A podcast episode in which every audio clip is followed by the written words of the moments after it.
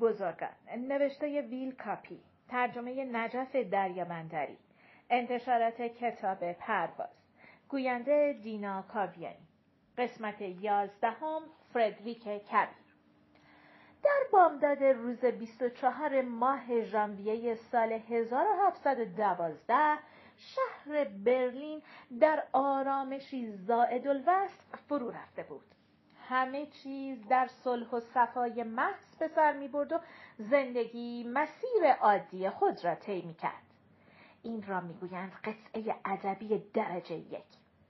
نزدیک ظهر فردریک از مادر متولد شد. البته حق شماست. قید کلمه مادر در اینجا ضرورت ندارد لیکن نویسنده لازم دید این نکته را تصریح کند. کار از محکم کاری عیب نمی کند. فردریک کبیر یا فردریک دوم سومین پادشاه کشور پروس بود. این فردریک پسر فردریک ویلهم اول بود و او هم به نوبت خود پسر فردریکی دیگر بود. چون خارج از نوبت به هیچ وجه امکان ندارد کسی پسر کسی باشد. این فردریک هم در موقعی که بچه بود از بغل دایش با کله به زمین خورده بود و گویا مخش عیب کرده بود. و بدتر از آن اینکه بعد هم یک سگک کفش را درست قورت داده بود و سپس نخستین پادشاه کشور پروس شده بود.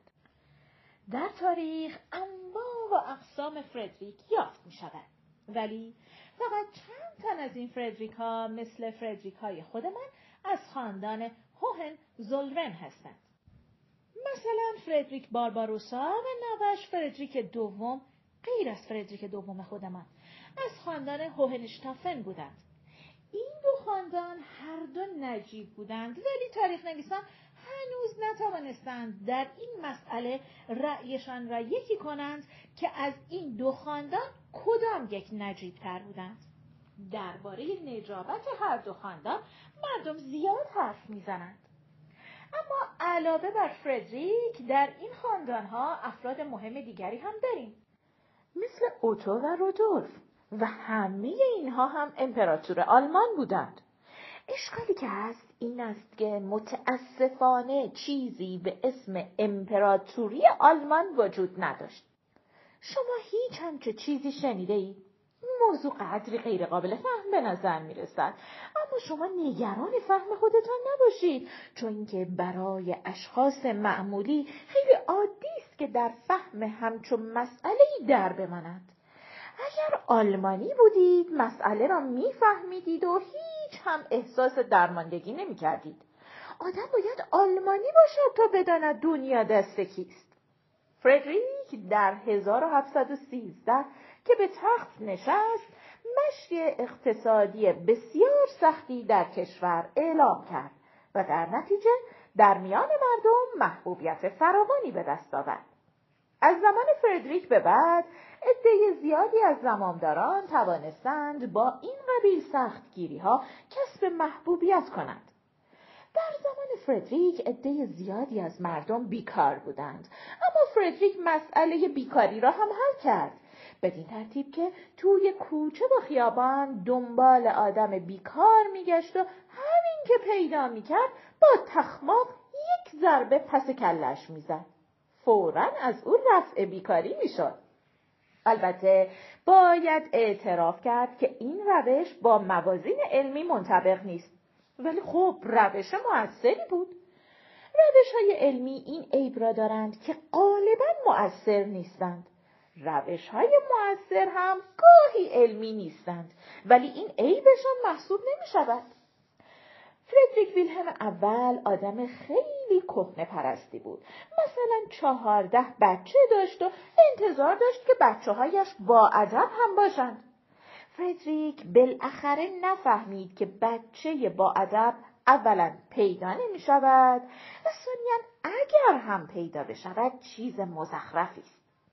همچنین به افراد خانوادهش خیلی سخت می گرفت و با آنکه شغلش طوری بود که درآمدش بد نبود و دستش به دهنش می رسید همش کلم پخته به خورده بچه ها می داد و یک شاهی یک شاهی پسنداز می کرد و پولهایی را که به این ترتیب جمع می کرد به مصرف استخدام افراد قول پیکر در گارد می رسند. البته مسلم است افراد قولپیکر. چشمشان پرسوتر است و چون قدشان بلند است دشمن را از فاصله دور بهتر می‌بینند ولی این عیب را هم دارند که چون هیکلشان درشت است دشمن هم از دور آنها را بهتر می‌بیند و چون این بهتر دیدن به آن بهتر دیدن در می‌رود فقط مخارج گذاف نگهداری افراد قولپیکر گردن آدم میماند. بنابراین ملاحظه می کنید که فردریک ویلهم از خورد و خوراک افراد خانوادهش می‌زد و پول جمع می کرد و بعد آن را به باد فنا می‌داد و با همه اینها مدعی بود که مغز اقتصادی دارند. این را می‌گویند مغز سیاسی. اما فردریک دوم به پدرش چندان شباهتی نداشت.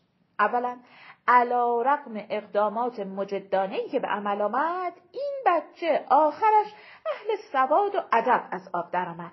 بچه که بود خواندن و نوشتن و اندیشیدن را به زبان فرانسه یاد گرفت. یا لااقل می اندیشید که به زبان فرانسه می اندیشد. البته اگر این یک اندیشه را هم به زبان فرانسه می کرد کاملا حق با او بود. ولی کسی خبر ندارد. آنچه خبر داریم دیکتش چندان تعریفی نداشت. فردریک در همان اوان کودکی شروع کرد به نیلبک زدن. پدرش وقتی که دید فردریک کبیر در ایام سقارت دارد نیلبک می‌زند کمی چپ چپ به او نگاه کرد ولی چیزی نگفت. مقصودش این بود که فردریک خودش خجالت بکشد و نیلبک را کنار بگذارد. اما فردریک به خرجش نرفت. در نتیجه جرأت پیدا کرد و علاوه بر نیلبک زدن شروع کرد به شعر گفتن. از بخت بعد شعرهایش هم خیلی چرند بود. یک بار فردریک کبیر از ولتر خواست درباره یکی از اشعارش نظر بدهد. ولتر به او نوشت این اشعار برازنده شخص شماست. اینطور که از قرائن و امارات برمیآید مقصود ولتر درست مشخص نیست. پیداست که خیلی از جوانها از همان قدیم شعرهای چرند می‌گفتند. پدر فردریک از این بابت خیلی اوقاتش تلخ شد و دستور داد که فردریک را به نان و آب خالی ببندند یعنی جیره کلم پختش را قطع کرد. اما این تنبیه به خرج فردریک کبیر نرفت. در نتیجه فردریک اول یک لگت زد و فردریک دوم را از پله ها پایین انداخت و از قیزش می‌خواست با بند پرده او را خفه کند که نگذاشتند.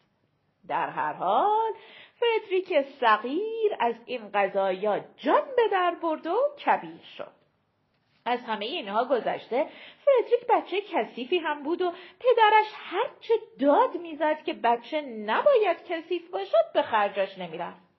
بالاخره پدرش گفت که دیگر آبرو برایش نمانده چون که بچهش نیلبک زن و شاعر شده و کثیف هم هست.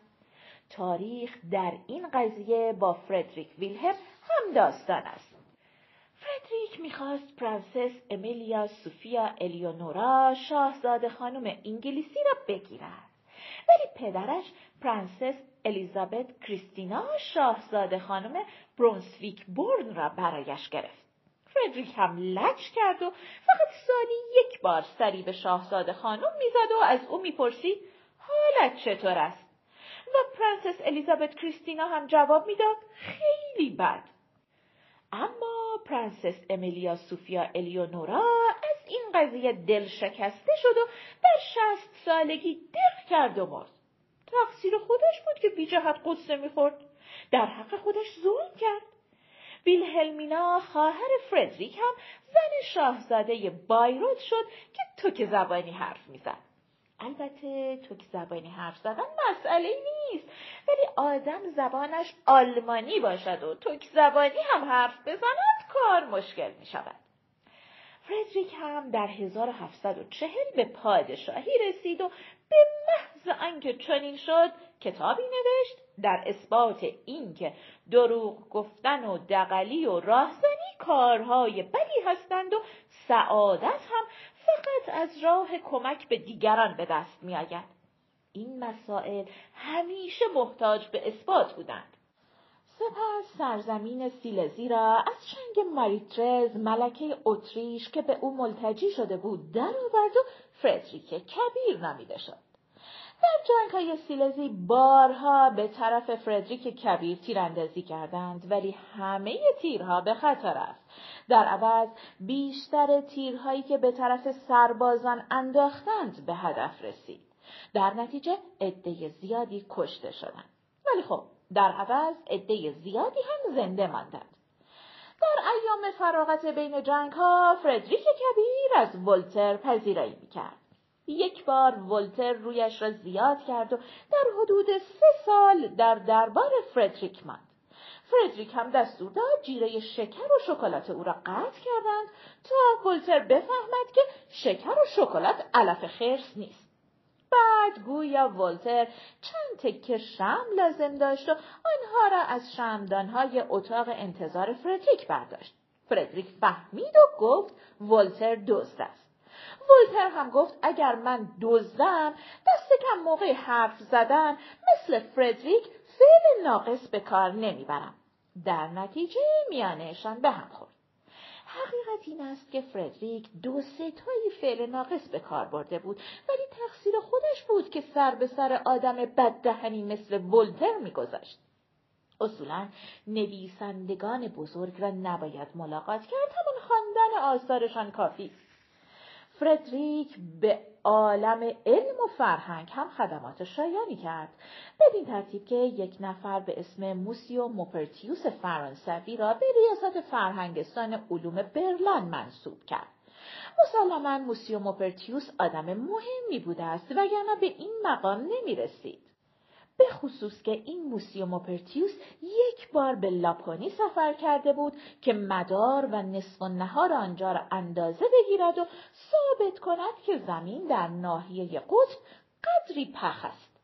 البته گویا پر بیراه هم نمی گفت. منتها بعد از آنکه این مسئله را ثابت کرد رفتارش یک جوری شد که انگار خودش مخصوصا کره زمین را در ناحیه قطب پخ کرده است در صورتی که هیچ با عقل جور در نمی آید که یک نفر آدم به تنهایی بتواند این کار را بکند. به علاوه به فرض که آدمی هم پیدا بشود و چنین کاری بکند. تازه حماقت خودش را ثابت کرده است. چون که پخ بودن کره زمین در ناحیه قطب نه تنها فایده به حال کسی ندارد بلکه حتی دیده هم نمی شود. فردریک بانی همان مملکتی است که در تاریخ به نام آلمان مشهور است. به همین جهت اجدادش خود را امپراتور آلمان مینامیدند و نیز به همین جهت افتخار همه خدماتی که آلمان ها به نوع بشر کردند به او می‌رسد. منتها فردریک از وقتی که پا به سن گذاشت بینیش قدری عقابی شد یا شاید هم از اول همینطور بود به علاوه فردریک اونیفرم های کهنه می پوشید و انفیه می کشید و پشت سر همسایه هایش حرف های خیلی خوشمزه ولی خیلی خیلی بد می زد. در صورتی که آدم حسابی باید پشت سر همسایش حرف های خیلی خیلی خوب بزند. ولو اینکه بیمزه باشد. فردریک را با انضباط خیلی سخت تربیت کرده بودند. کلام پخته و غیره. پدرش امیدوار بود که در نتیجه سرباز خوبی از کار در بیاید و صرف جو هم باشد. ولی مادر فردریک و دایش نقشه های پدرش را خراب کردند. چون که فردریک را تشویق کردند دنبال موسیقی و ادبیات و این قبیل چیزها برود مادرها همیشه بچه ها را لوس می کنند. در نتیجه فردریک زبان لاتینی را چنان که باید یاد نگرفت بلکه همش فرانسه حرف زد. از اسب سواری و تیراندازی هم که شایسته مردان بزرگ است خوشش نمی آمد. به ادبیات علاقه داشت. با مذهب مخالف بود. از همه بدتر از راه و رسم زندگی آلمانی بدش می آمد. و البته برای رفع خستگی نیلبک هم می‌زد هرچند این کارش احتمالا باعث خستگی و سردرد دیگران می‌شد فردریک دائم با مسئله لهستان ور می‌رفت و به پامپادور و کاترین دوم و الیزابت ملکه انگلستان هم توهین می‌کرد. مسئله لهستان این بود که چقدر از خاک لهستان را می‌توان صاحب شد. فردریک عاقبت راه حلی برای این مسئله پیدا کرد و آن این بود که به کمک روسیه و اتریش نقشه‌ای برای تقسیم لهستان کشید. منتها خود لهستانی ها به هیچ قیمتی حاضر نشدند موافقت کنند. ماریترز اتریشی هم علاقه زیادی به این نقشه نداشت و به همین جهت فقط 625 هزار مایل مربع سهم گرفت. فردریک وقتی که پیر شد مثل همه مردان بزرگ مرض خاطرات نویسی گرفت و هرچه بیشتر انفیه می‌کشید بیشتر خاطرات می نوشت. فردریک به ادبیات خیلی علاقه داشت منتها نه به آن اندازه که آن را به حال خودش بگذارد. فردریک به سال 1786 در 74 سالگی مرد. هنگام مرگ تنها بود و فقط نوکرش و سگهایش دور برش بودند. فردریک سگهایش را بیشتر از آدمهایش دوست می داشت و می گفت که سگها همیشه به دوستانشان وفادار می مانند. ولی علاوه بر موضوع وفاداری احتمالا علت دیگر علاقش به سگها این بود که سگها از کارهای او سردر نمی آوردند. پایان قسمت یازدهم